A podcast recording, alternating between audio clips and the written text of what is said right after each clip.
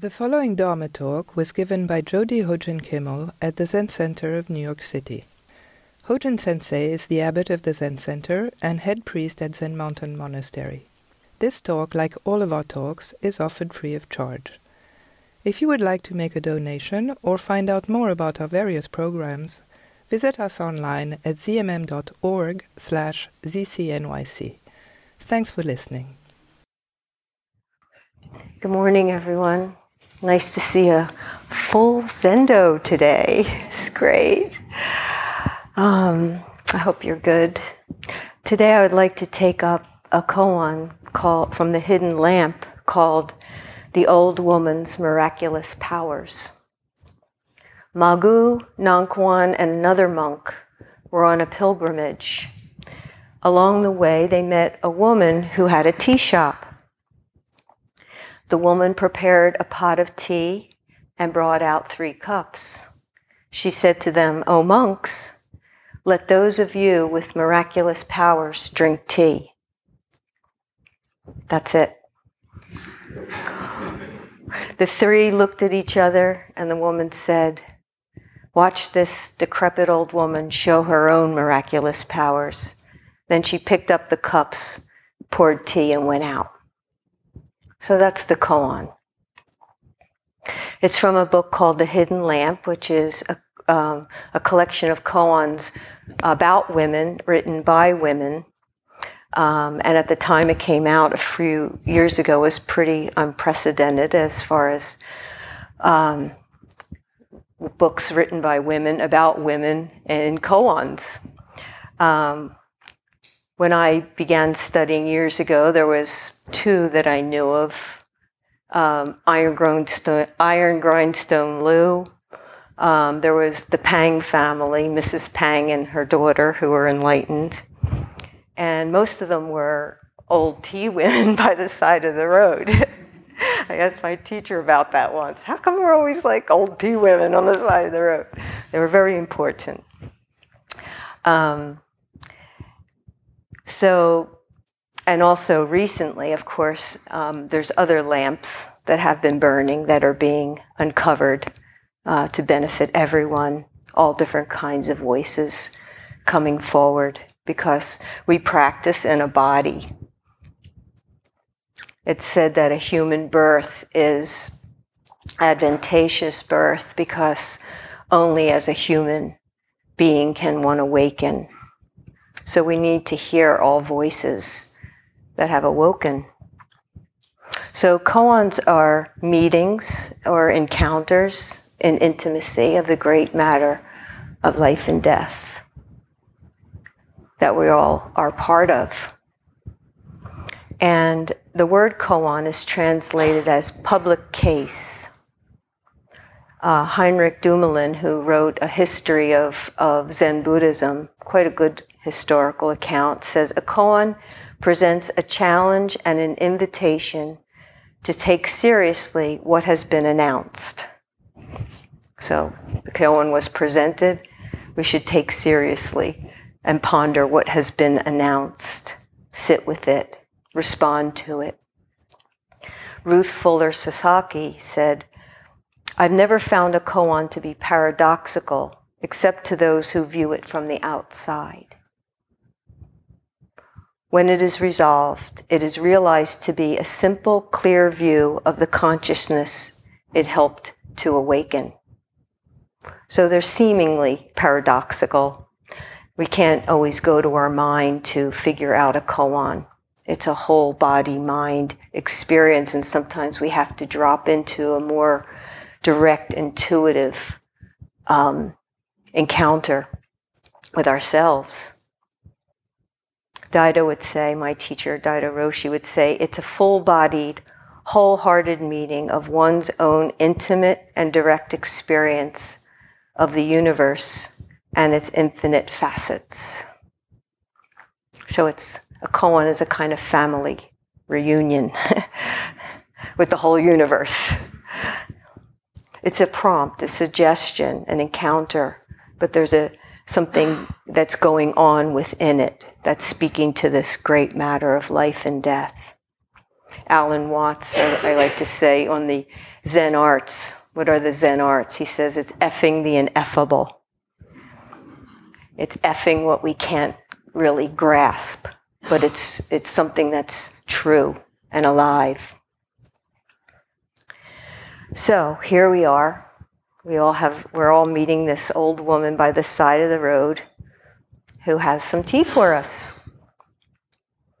And I was struck by the simplicity of this when I read it and the depth in it that's not on the surface. Just a couple of guys encountering this old woman. Do you want some tea? And they, they don't know what, show me your miraculous powers. And then she says, I'll show you mine. And she pours it and leaves. What's going on? So she's pointing out a way of using our mind, living our life an attitude of how we might see and understand or misunderstand all that we do. Everything we do from morning till night. Let those of you with miraculous powers drink tea. Let those of you with miraculous powers have a cookie today. Who has miraculous powers? So this koan, when you enter, you have to enter a koan. You have to enter the situation. You have to imagine the scene. So these three monastics, Magu, Nanquan, and another monk, are traveling all day. They're tired and they're thirsty, and oh, somebody's got some tea. That sounds really good. They really want a cup of tea.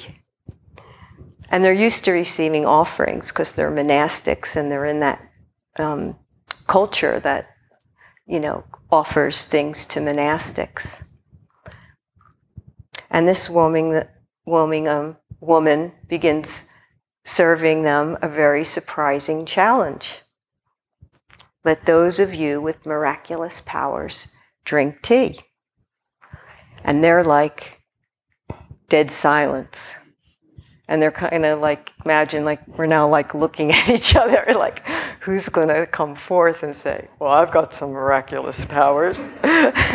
Because in the tradition a monastic's not supposed to claim to have you know buddha said don't be claiming like you can like levitate or fly around or you're clairvoyant. Just like don't even speak about it. So they know this of course and they'd really like to have a warm cup of tea. So there they are. And I can imagine uh, this old woman having a little chuckle inside at their watching their dilemma as they like, and meanwhile, no tea has been poured, right? So she says, I'll offer you my miraculous powers. She picks up the cups, pours the tea, and left. So, what do we see about our lives and what's presented in this koan? How do we view the ordinary acts of our lives? When I gave the liturgy talk last week or in Fusatsu, I mentioned how Dogen pointed and taught ver- the very ordinary things we do um, are sacred activity. And that we can really um, enter just brushing our teeth, using the lavatory, taking a bath, putting our shoes on. We spend our lives doing very ordinary things, riding the subway, having a soy latte, green tea, texting, sitting down at a computer, using our credit cards. Thousands of ordinary acts that we do every day. I don't know that any of us present our credit card and go, How miraculous! and draw and some of the when I do drawing retreats and people are coming to the monastery, you know, we sometimes they'll give their credit card and sign it, no problem. They get to the drawing class and they can't make a mark. And I said, You signed your credit card so miraculously. What, what's happening now that you can't make, make a line?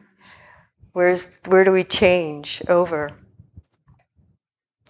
So it's like we arbitrarily make some things in our life very important and other things unimportant. And what are we calling unimportant? And what we do call unimportant, we may not pay much attention to, like cleaning our bathroom or cleaning the sink or that something, brushing our teeth, straightening, taking a dead leaf off a plant. We space out.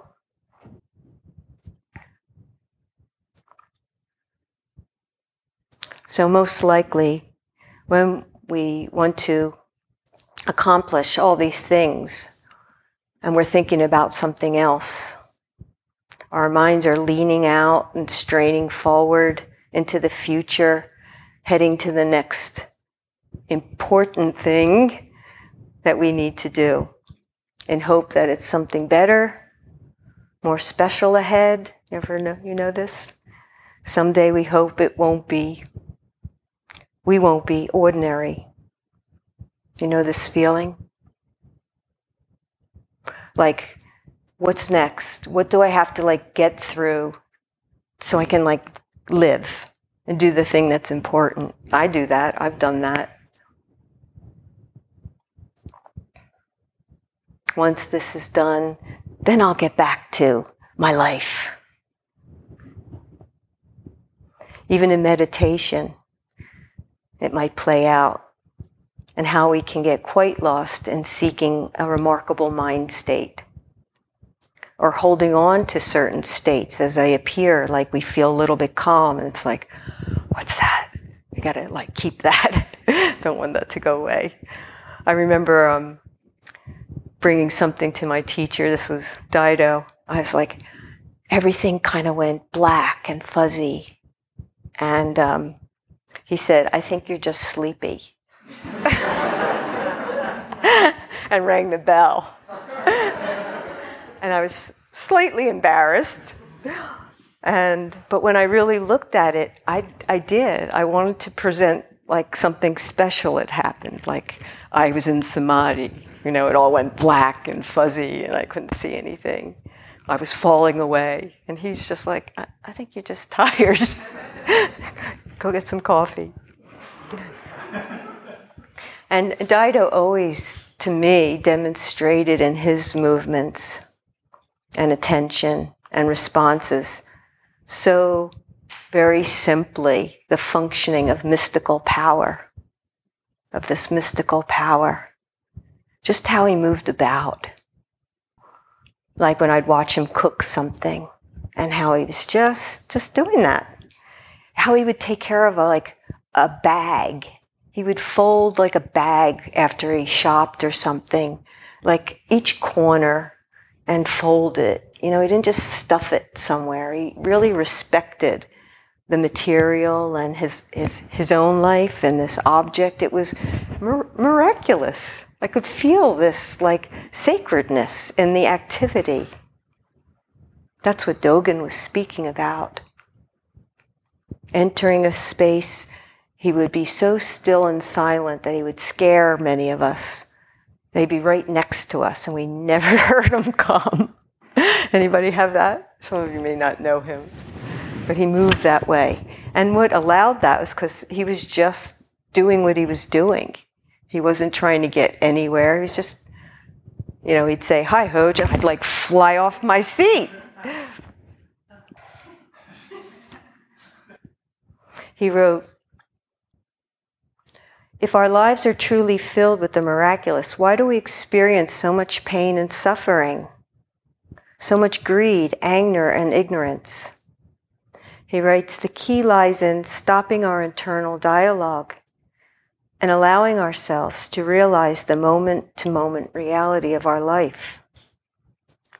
When we become conscious of our lives and unify our thoughts, our energy, our internal light shines without hindrance. So we fill with that naturalness and that wonder.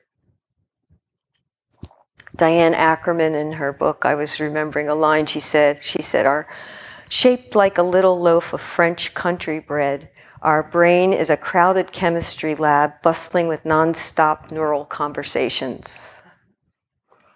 And that may be true, but we get involved in it. I mean, there's always thought sometimes, but we can just allow that to be what it is and focus on what we're doing. And I think as we know, most of us arrived as children with a very keen sense of wonder. Just arriving and being alive in the world with such an abundance of interesting things. It was a constant sensory finding of amazing, stimulating, miraculous things. Remember? And some of you who have little children, you might see how they meet the world that way. Like they can just stare at something, or we used to play with like keys. Like that was like, you know, or like a button. Um, it was just like a long time. I remember um, uh, watching ants go around the, some ice cream of mine that dripped. And it was like a whole day affair, like just watching this parade of ants on this ice cream. Or my cat just licking itself. Yeah.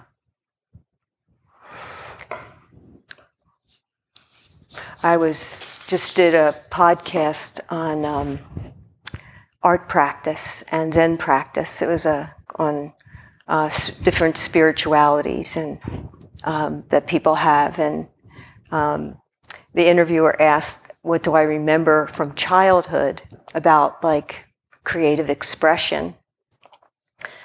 And I, I remembered one of my first conscious experiences was sand and the texture and the and the warmth and the feeling of sand and in, I, I could almost feel myself as this little body that could hardly stand and just sinking into this, this material. Um, and then I, I was telling him that I, in the, I used to draw in the dark. Like some, some of us would go to bed with a flashlight to read our book and look at pictures, but I took a pencil and whatever available light was in the room would shine on something, but you could never see all of it. So I would just take my pencil and draw the darkness and the light, leave the little bit of light that would define an object, right? It could be moonlight, it could be what was coming under the door. And I remember um, running up to my mom and saying, Look what the moon did! And she was so excited with me. A, a Sangha member visited with their two year old, and we went up to the Zendo, and we were, I was showing them the instruments, and they took the mallet for the Han, and they just, and I said, and their mom was like, just hit it, buck. And oh my God, it was like miraculous, that one buck. And they looked, and there was fear, and there was like, and then all of a sudden, buck again again. And I was like, pretty good. Let's do the run. it was going. They could have gone on endlessly. Most of us had these feelings as a child. One session, I remember a group of us in the garden. A groundhog got in. Yukon was always on this thing with these groundhogs, and one got in the garden and it slipped into a hole. And we were all at the hole, just like we must have spent, it felt like a half an hour because it was looking back. We could see the whiskers and the eyeballs, but it was so exciting to just look in this hole for a long time. Yeah. I remember Yuna and I were cleaning out back and we were we had to for this HVAC we had to take down this bike rack which had rats like lots of them. We would hear them, at, you know, while we were sitting, we'd hear a lot of talking going on back there. So we were cleaning it out. It was snowing. And when we finally got to their nest after removing stuff, it was like made of, it was this big enso, big circle. and it was padded with like everything that fell from the Y, like Dorito chip bags and and tires and whatever it could find, hangers. And it was, we just stood there, you know, and just like looked at it for a while. It smelled terrible, but it was just so miraculous what they had built. Yeah. And so, what happens to that sense of our miraculous? As we grow up, our experiences become routine. We get caught up in our adult responsibilities, habits. Life becomes like a habit. What we do every day get up, do this. So we meet what we want to control, but we can't. So, what happens to that sense of miraculous? And um, how it's not based on conditions. It really is a way that we can see and be with ourself and with our world. And it made me think of, um, I don't know if any of you read An, An Interrupted Life, um, the life of Etty Hillesum. It's a Holocaust book. Um, she was a 27 year old uh, woman, a Dutch uh, Jew, and she kept diaries which were found which attempted to um, capture and record and bear witness to the evil that was oozing out um, particularly in amsterdam and um, in where she was in Westerbork work at a transit camp until she was um, sent to auschwitz where she um, was killed, was was killed. But um, she discovered what we might call, she realized her Buddha nature. She realized the true body of reality. She called us this God. We might call it our Buddha nature. And she fought for it and found it. And I wanted to share her words with you I was so. Um, I, I have to say, reading her diaries, I felt like if there's something called rebirth or reincarnation, I felt it with her in her writings about my own life. Listen to her words describing a scene at Westerbork. I am hungry. I am with the hungry, with the ill treated and dying every day but I am also with the jasmine and with that piece of sky beyond my window. There is room for everything in a single life. The sky is full of birds. Their po- purple lupins stand up so regally and peacefully. Two little old women have sat down on the box for a chat. The sun is shining on my face. And right before our eyes, mass murder the whole thing is simply beyond comprehension. I delight in warmth and security, but I shall not rebel if I have to suffer cold, should you so decree, speaking of, of God. I shall follow wherever your hands leads me and try not to be afraid.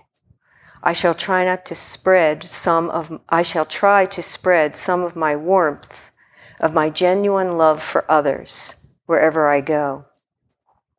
The rottenness of others is in us too.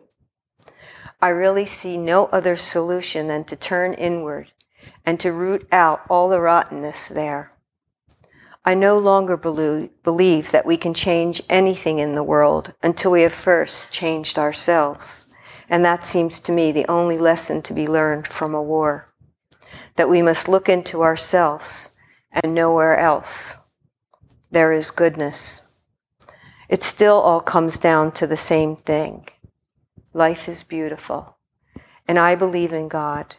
And I want to be there right in the thick of what people call horror and be able to say, life is beautiful and miraculous. So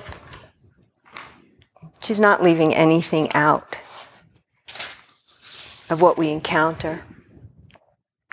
That our powers are just enough as they are in every moment. No leaning out for the next thing. The more powerful thing, the more interesting thing. That we have to take the whole gestalt of our life.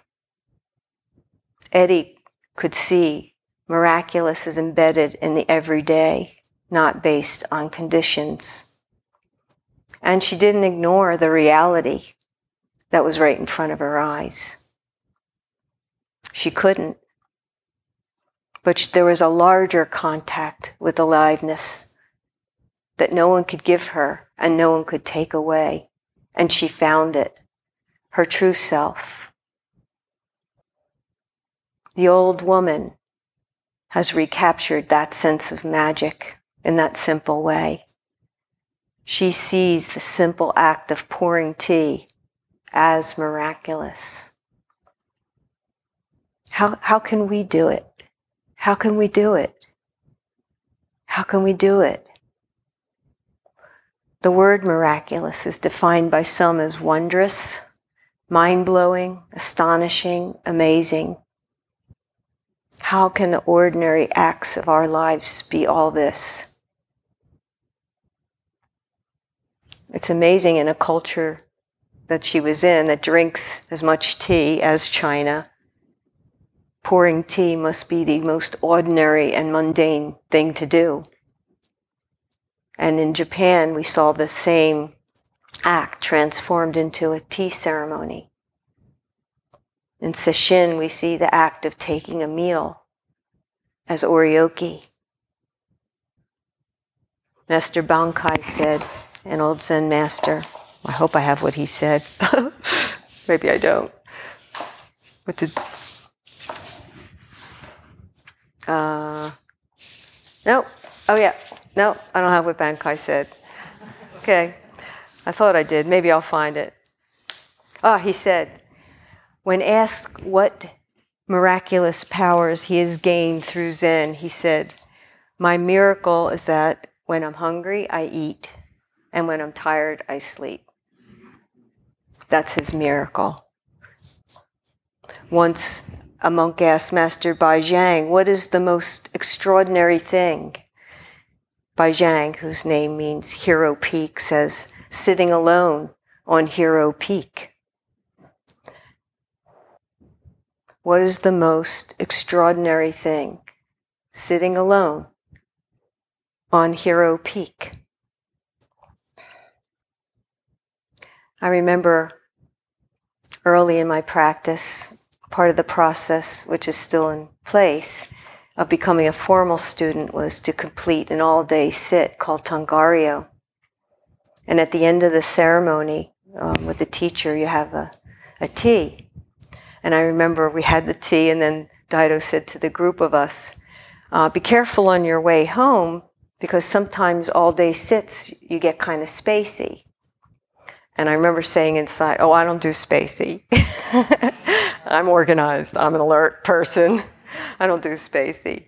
And then I remember going to the next period of Zazen, and I was like, What did you just say? Spaced out.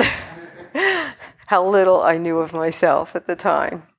And how that mudra shows us that, like when we're spaced out, you know, you just like, you're sitting there and you realize in a few minutes you're like spaced out. Perhaps we harbor something very secret inside of us to get rid of all those unimportant things. Just occupy ourselves with what's important, special. But what is that? Maybe that's the allure of becoming rich to get somebody to take care of um, all the things we don't want to do anymore. But it doesn't work because the experience, the importance of our spirit experience is made up of all those little moments, all those details, extraordinary details. And we can't have the big moments without all the rest. If you want to see something miraculous. Go in Kisei's studio. How she turns a little part of a pine cone into roof shingles, or a stick, an ordinary stick, into a magic wand. This is just driftwood, but but it's imbued with something. You know, I could I could break this so easily.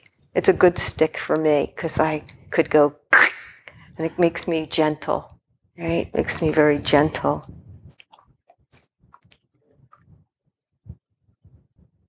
How do we access these everyday miracles? Well, it's easy and it's hard. we just pay attention to each moment, everything we do, and the miraculous appears. Emily Dickinson, I love this line she wrote I know nothing in the world that has as much power as a word. That's for sure. Sometimes I write one and I look at it until it begins to shine.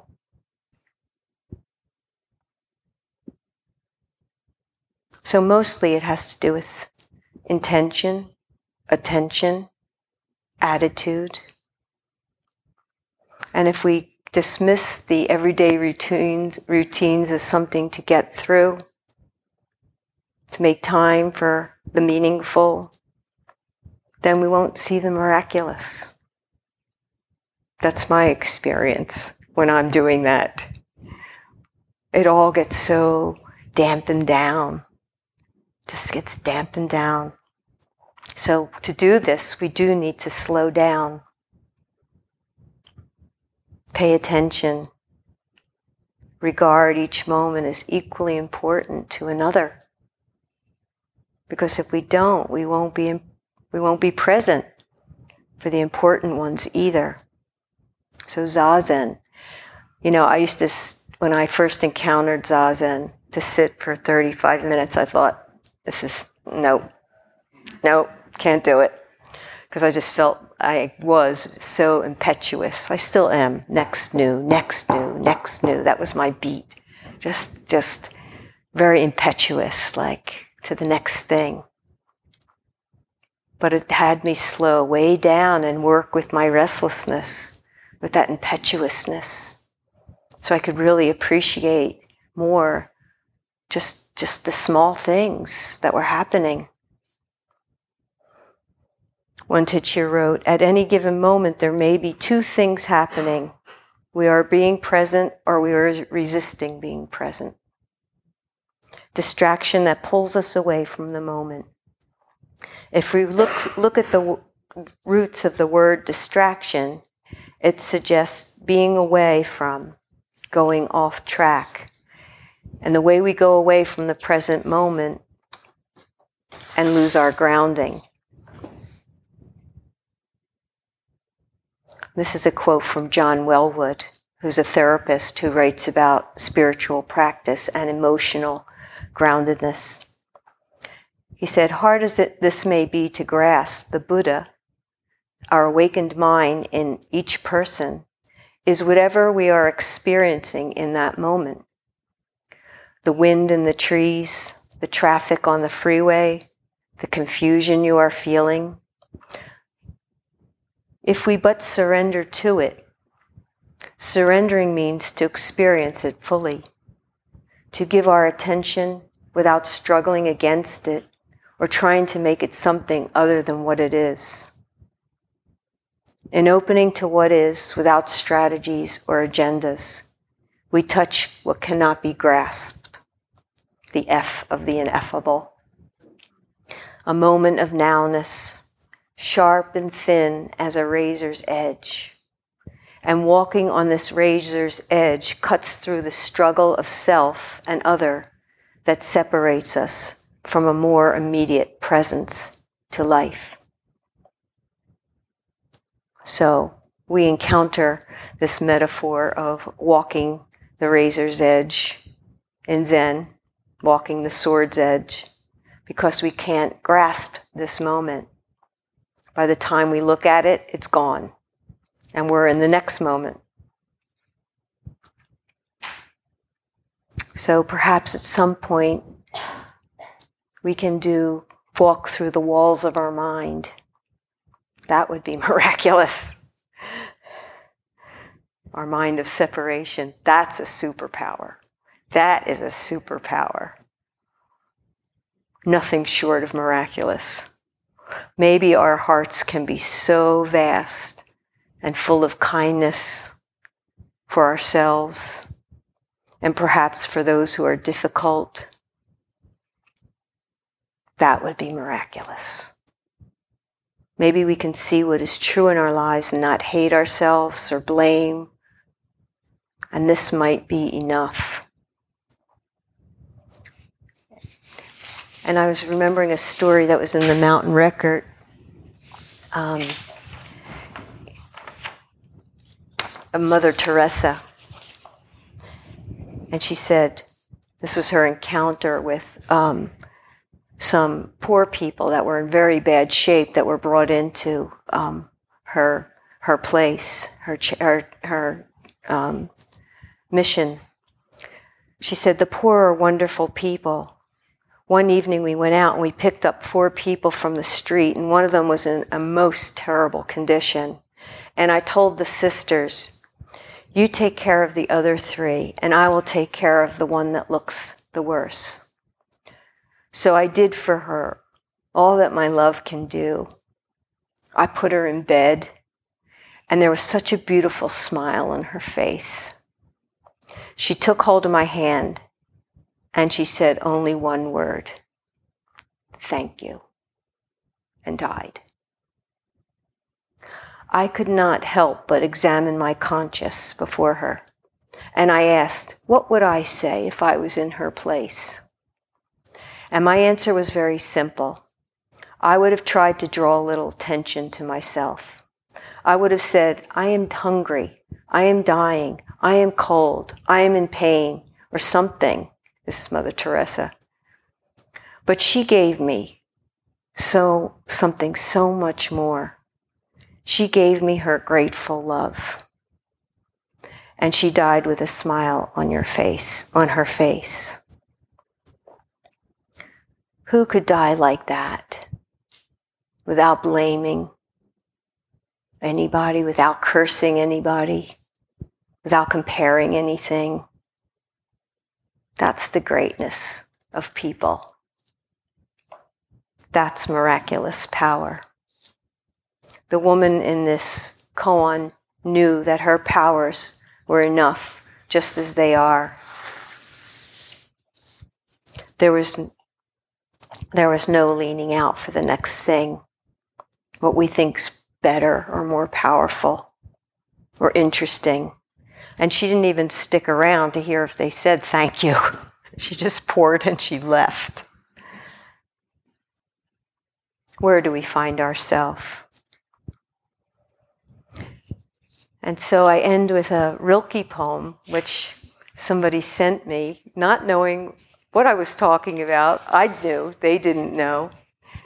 But it was like such a gift to end this. And so it is, this is Rilke, and so it is that most people have no idea how beautiful the world is and how much magnificent is revealed in the tiniest things in some flower, in a stone, in tree bark, or in a birch leaf.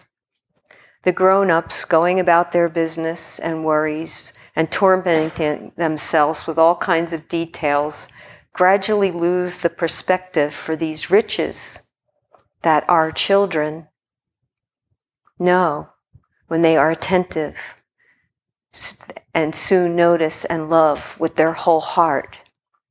And yet, the greatest beauty would be achieved if everyone remained in this regard always like attentive children, simple in sensitivities, and if people did not lose the capacity for taking pleasure as intensely in a birch leaf or a peacock's feather or the wing of a hooded crow in a mighty mount, as, a, as in a mighty mountain or a splendid palace. What is small is not small in itself. just as that which is great is not great. A great and eternal beauty passes through the whole world and it is distributed fairly over that which is small and that which is large. For in such important and essential matters, no injustice to be found on earth. It is because we've learned to dismiss the ordinary rather than experience it fully that we take it to be ordinary. So, as you go about your extraordinary day, we have to pra- we can practice this. We can practice the little things that we touch and see and are with, and that we're gifted enough to be human to awaken to. Give it to each other. Thank you. Have a great day.